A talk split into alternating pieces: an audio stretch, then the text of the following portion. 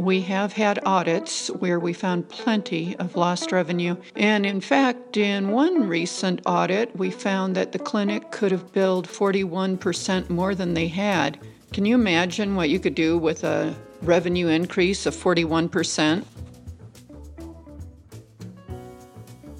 Hello, this is Dave Gans, Senior Fellow of Industry Affairs. Today I have the opportunity to talk to Beverly Gibson to discuss uh, issues with auditing, compliance, and also potential fraud when it comes to coding. Beverly, do you want to give us some of your background? Well, sure, Dave. I am a senior industry advisor for MGMA. I have a couple of master's degrees and some certifications. Some of my certifications are in coding and auditing. I have an additional certification in uh, healthcare fraud auditing. So I am a CIFA.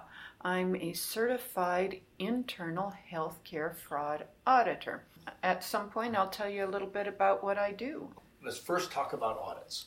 Overall, I know talking to a number of administrators that when you, they think of the concept of audit, first they think of accounting. Of course, obviously, that's not what we're doing. We're looking at audits, coding practices, and how doctors are paid and whether they're in compliance with either regulation or contracts. When you talk to an organization about having an audit, what do you tell them? What we always want to do when we're doing an audit or we're planning for an audit, we like to look at the codes that are require the most documentation because obviously they are the most difficult. So if we want to provide good service for our clients, our members, we say, give us your most difficult codes. And this would be the levels four and five in the E&M codes, or level three if it's inpatient. And then we like to get the new patients because those actually require even more documentation. Yeah. Now, I presume you're looking at the medical record as well as the, the billing files. Yes, so we look at two things. We look at what was billed, and then we look at the documentation. We want to know whether or not the documentation supports what was billed. We also sometimes find that, oh, they could have been billing for other things that they were not billing for. I suspect where you're finding you, you, the missed bills are most often occurred.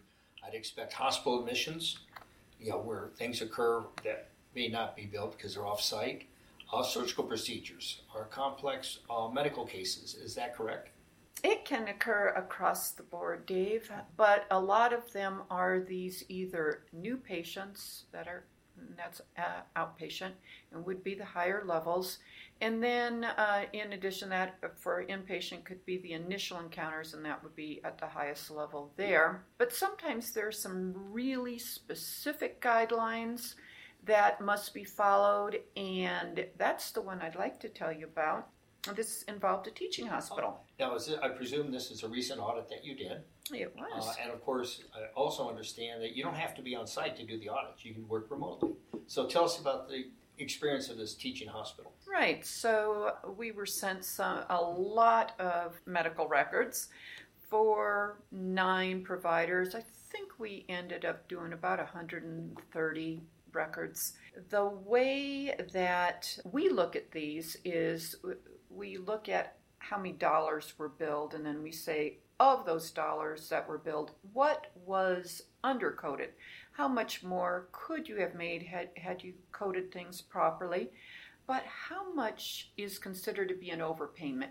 You received money to which you were not entitled. And by the way, the, the, reason we do that is because that's the way CMS does it. They do it as a percentage of dollars. In this particular one, there were services that were billed for over $16,000. That's what we looked at.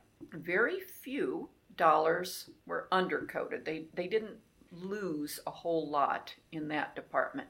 But in overpayments. There were more than $6,000 of the original $16,000 that were an overpayment. They were not entitled to that money. The main reason is because they did not follow PATH guidelines.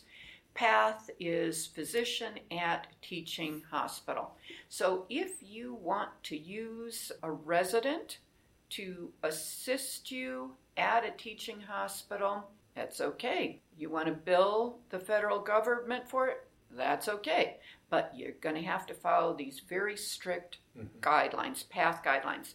They did not follow the very strict path guidelines. The ramifications for them are now they actually have a problem. We can't just look forward. CMS says that we have to look backwards. Mm-hmm.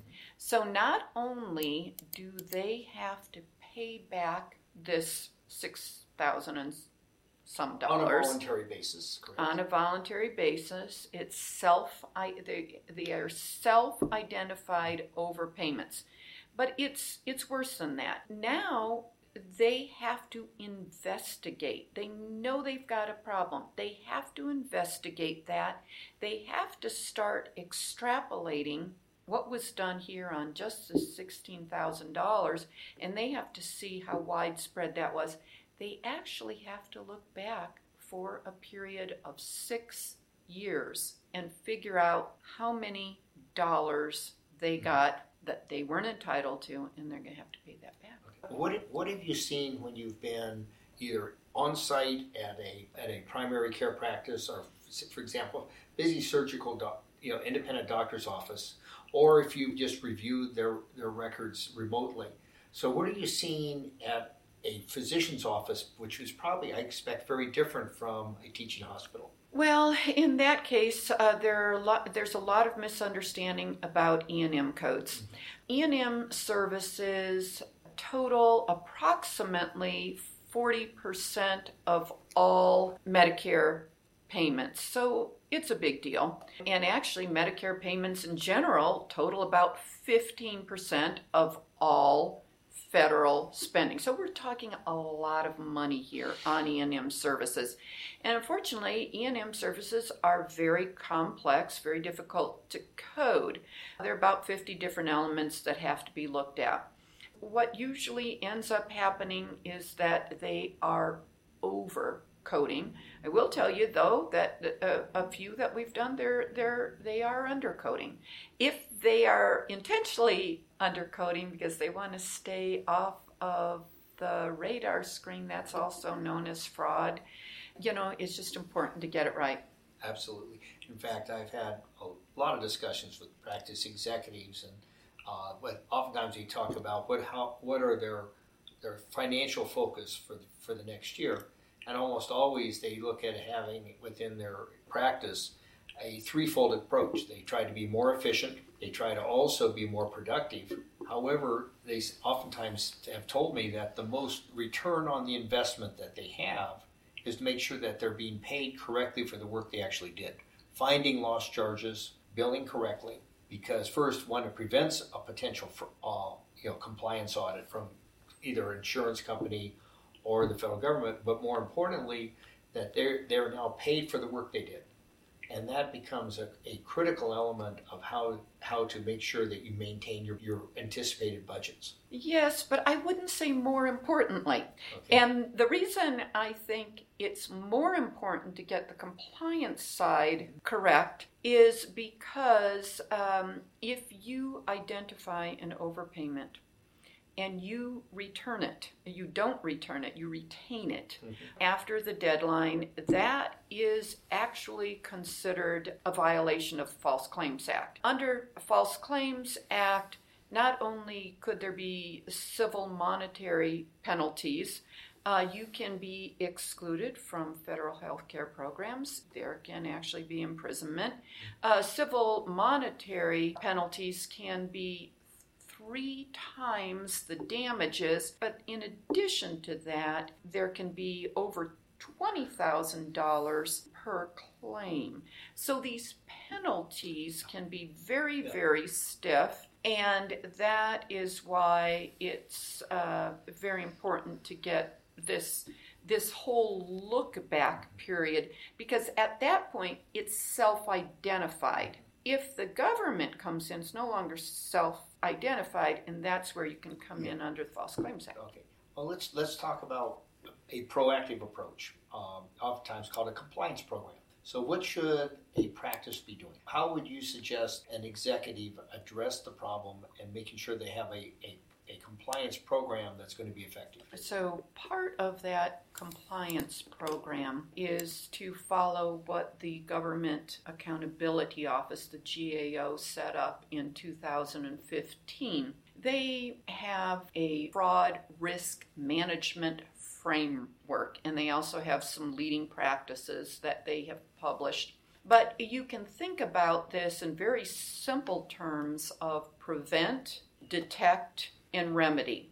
You start out first by having an organizational culture that is committed to combating fraud. And that is where the senior leadership demonstrates a commitment to this and they designate an entity within the whole uh, program there to lead fraud risk management activities and then they ensure that that entity has defined responsibilities and they make sure they have the necessary authority to actually fulfill its the role and purposes they plan regular fraud risk assessments. They design and implement strategies designed to control activities and to mitigate fraud risks. And they focus mainly on, on prevention and control, but they use the results of their monitoring, their evaluations, their investigations to improve prevention, detection,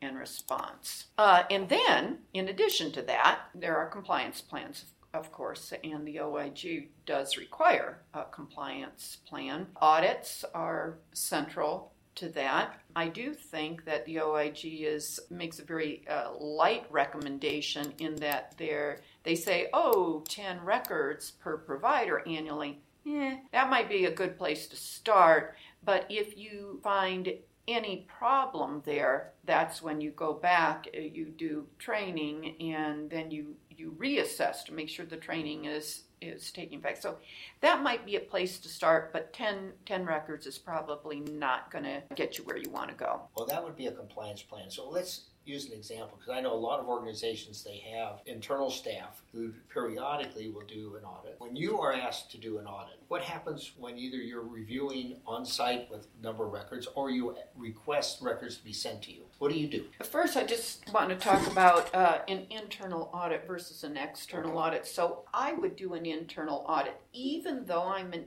external auditor. Mm-hmm. I think an external auditor is my personal opinion, but um, it, it makes sense. I think an external auditor is more effective because they're going to be more objective. But still, an external auditor for an internal audit is that's a friendly audit.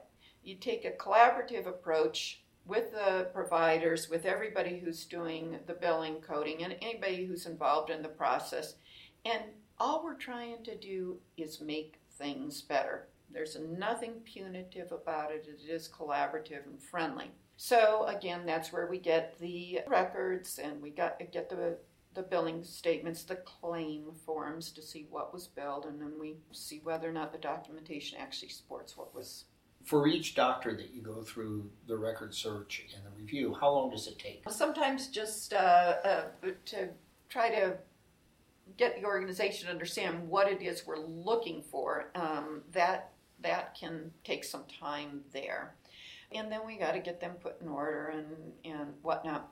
I can almost always tell you, oh, this provider doesn't understand X, Y, and Z. If they just understood those three things, their documentation would, in fact, support what they billed.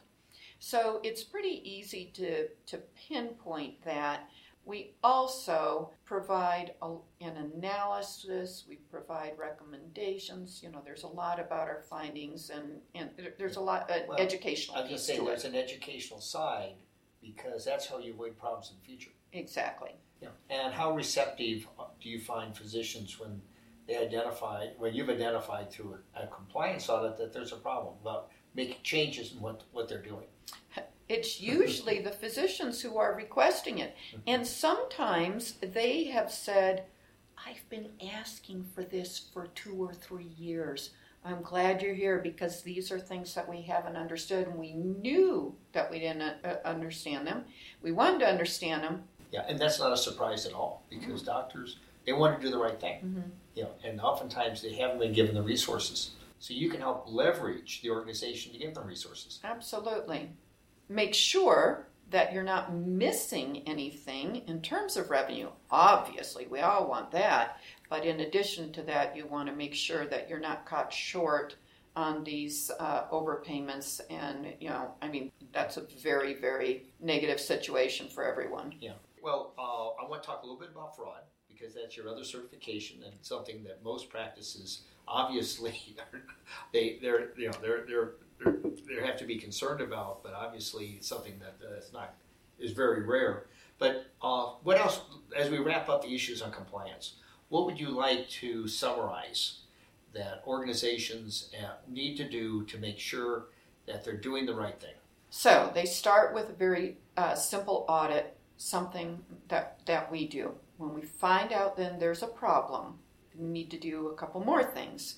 We then need to get uh, into some statistical software. There is free software on the government site called RAT Stats. And the purpose of it is to make sure that you get the right sample. To then say, we can use the information from this sample to go back and audit and use the results of that audit to extrapolate and pay back. But more than that, then what is it that we're going to do in order to set up our audit plan and a teaching and training plan for the upcoming year? You have a, a clear plan of action right from the beginning. You focus first on any of these errors which could uh, cause a repayment risk. And so there are two things that you'd want to look at. You'd want to look at high dollar procedures, but you'd also want to look at high frequency services like E&M or ones that you know that are, are very difficult at you know level 4 level 5 the, the new patients or if it's inpatient the initial encounter the level 3s they're very difficult to get to and if people are are billing them and they're billing them frequently um, you know you want to make sure that's being done uh, properly. And then you, you can have the you can start to set up your training even from that. And also you're going to probably have to dig back and you're going to have to look at you know use some extrapolation. You're going to have to look at at the six year. But from there then you start your plan going forward. Okay how can we prevent any of this from from happening and uh, what kind of training is going to be involved uh, how often should an organization consider having a formal audit it it cannot be less than once a year um, and like I said, these, you know, 10 to 12 charges are not enough. That's just the place to start. That's just where you begin unraveling the thread. I bring it back to what one of the things that we just talked about. If you identify an overpayment, but you, you know, now you've gone through your audit, right? You've, you've identified that you have uh, an overpayment. If you don't pay it back, you fail to pay that back, you retain those funds. That is actually the basis of and has been the basis of in the past whistleblower suits. That's what you want. That's what you want to avoid. You want yes. to avoid that. You want yeah. to avoid that. Yep, that's certainly one thing that I I know from uh, my my training and my experience in that. Um, but it all it all ties in together. The whole auditing, and you know, fraud. You don't have to have an intent to defraud to actually be held liable under the False Claims Act and, and civil penalties. Right. Uh, okay. Well, let's you know because I know this happens obviously very frequently, and it's usually part of the Medicare Advantage contract that the physician group has with the, with the uh, insurer, because insurer is looking to increase its payments from Medicare, and Medicare, of course, recognizes that its capitation is per member per month uh, payment, which is based on the Medicare payment for that area. but also recognizes if they have sicker patients, there's an increase in that payment.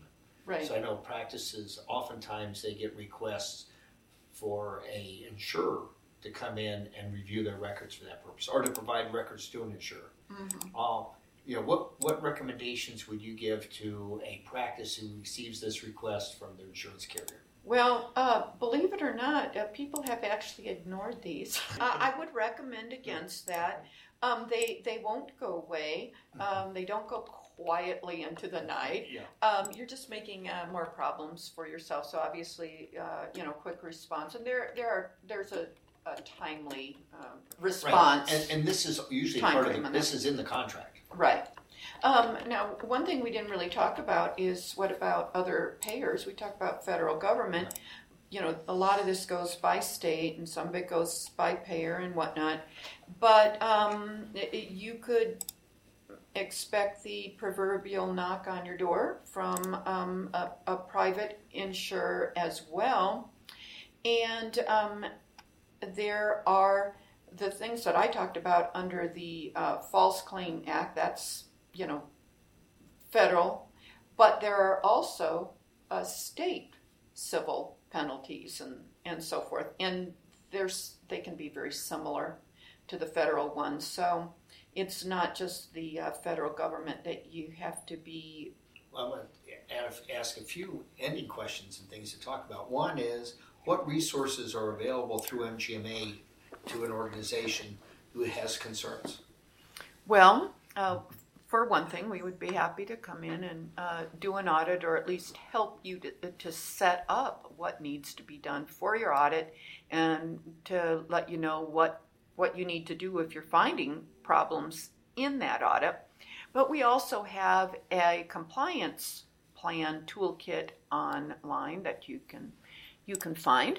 And uh, so that would uh, help quite a bit. And it's under resources on the mgma.com site. Yeah.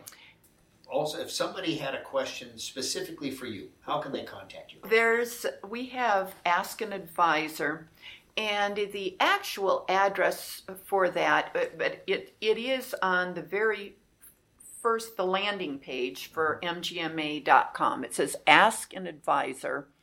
And uh, there's a little button. Uh, it's in it's in blue, and it says "Learn More." And then you can actually fill this out uh, with your name and email address and whatnot. Uh, you put your question there, and you say "Submit," and mysteriously and miraculously, it it lands on our desk. And you get and you get the email and you get to respond. Yes, And that is a that's a complimentary, no cost benefit. Is that right? for members only. That's right. Okay, Beverly, if somebody wanted to contact you directly, uh, they can just call the MGMA toll free number, Mhm. 877 275 6462, and then and then go to your extension. What's your extension? My extension is one two five eight. 1258. Excellent. Uh, most appreciative of the time you have today. Any last comments? I think that probably the compliance is the big takeaway for today. Yeah, I agree. I think compliance is it's oftentimes uh, ignored by many organizations. Something they need to be very aware of. And there's things they can do internally, and there's things they may want to have an external help, which you you have provided to many organizations. I want to thank you for your time, and um, you know any any one more comment. I have uh, noticed that most organizations are actually either maintaining their spending on compliance or even increasing it because we are in this risk averse, audit prone environment. And there are very few organizations that are actually decreasing their compliance dollars, and only about 7% of organizations. So that tells you that there is a, a, a big emphasis, these, and rightly so, on compliance. Beverly, thank you very much. Appreciate your time. I think you've given some very good, insightful information that be, is extremely valuable. Thank you. Thank you, Dave.